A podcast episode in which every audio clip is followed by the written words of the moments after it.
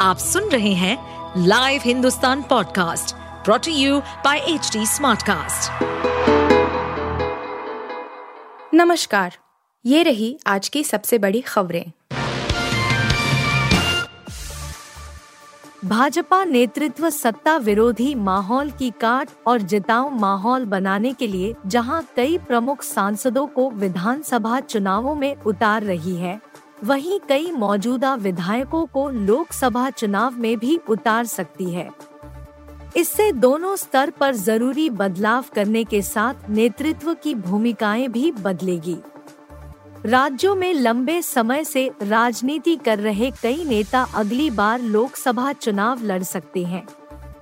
भाजपा नेतृत्व ने वर्ष 2022 से ही लोकसभा की रणनीति पर काम करना शुरू कर दिया था। जहाँ पार्टी सत्ता में रही, वहाँ पर मंत्रिमंडल गठन में इस बात का खासा ध्यान रखा गया कि जिन नेताओं को सरकार से बाहर रखा गया है, उनमें लोकसभा के लिए वह किन चेहरों पर दाव लगा सकती है। मॉनसून के चलते दिल्ली के लोगों को मिली प्रदूषण से राहत अब समाप्त हो गई है। हवा की दिशा में बदलाव के साथ दिल्ली में प्रदूषण का स्तर तेज़ी से बढ़ा है। शुक्रवार को दिल्ली का औसत वायु गुणवत्ता सूचकांक 200 अंक से ऊपर यानी खराब श्रेणी में पहुँच गया। इससे पहले 14 जून को वायु गुणवत्ता सूचकांक खराब श्रेणी में रहा था। दिल्ली के लोग बीते साढ़े तीन महीने से साफ़ हवा में सांस ले रहे थे। इस बार राजधानी में मानसून समय से पहले पहुँचा था और जुलाई में भी अच्छी बारिश हुई थी। हालाँकि अगस्त और सितंबर के महीनों में सामान्य से कम बारिश हुई, लेकिन अन्य स्थानों पर हो रही बारिश और मानसूनी हवाओं के चलते हवा आमतौर पर साफ़ बनी रही। भारत और कनाडा के बीच पिछले कुछ दिनों से रिश्तों में तलखी बनी हुई है। यह टेंशन कनाडाई पीएम जस्टिन ट्रूडो द्वारा खालिस्तानी हरदीप सिंह निज्जर की हत्या को लेकर भारत पर लगाए गए गंभीर आरोपों के बाद और अधिक बढ़ गई। दोनों देशों में जारी तनाव के बीच कनाडा ने बड़ा कदम उठाया है। भारत में मौजूद कई राजनयिकों को कनाडा ने दूसरे देशों में शिफ्ट कर दिया है। इससे साफ़ है कि कनाडाई पीएम जस्टिन ट्रूडो बैकफुट पर आ गए हैं। कनाडा में भारत के मौजूद राजनयिकों की संख्या की तुलना में यहाँ कनाडा के राजनयिकों की संख्या अधिक थी। इसके बाद भारत ने अल्टीमेटम देते हुए कहा था कि कनाडाई राजनयिकों की संख्या भारत में बहुत अधिक है और मानते हैं कि इसमें कमी होनी चाहिए।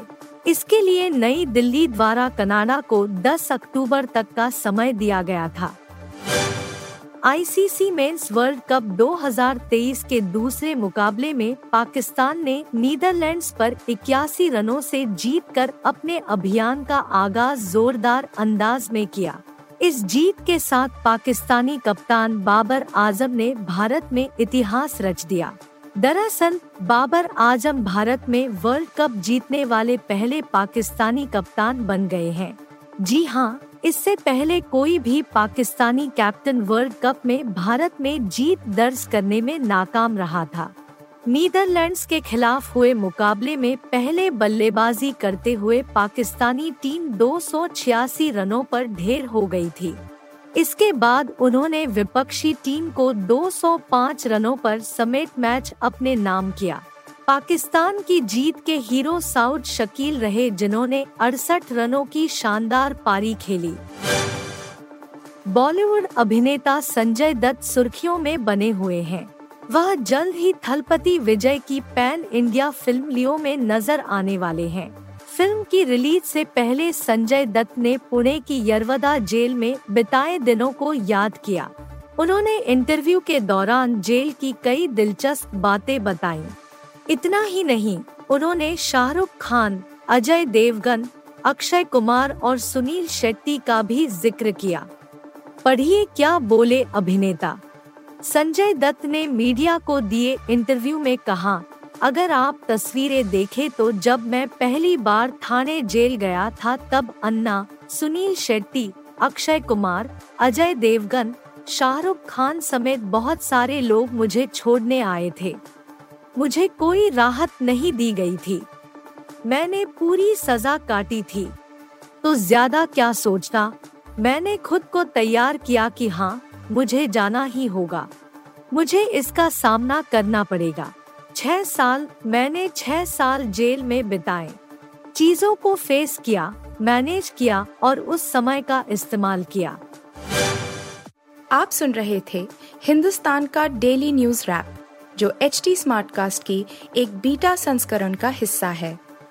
आप हमें फेसबुक ट्विटर और इंस्टाग्राम पे एट एच टी या podcasts@hindustantimes.com पर ईमेल के द्वारा सुझाव दे सकते हैं। इस पॉडकास्ट पर अपडेटेड रहने के लिए हमें फॉलो करें एट एच हम सारे मेजर सोशल मीडिया प्लेटफॉर्म्स पर मौजूद हैं। और ऐसे पॉडकास्ट सुनने के लिए log on to W W W dot H D Smartcast dot com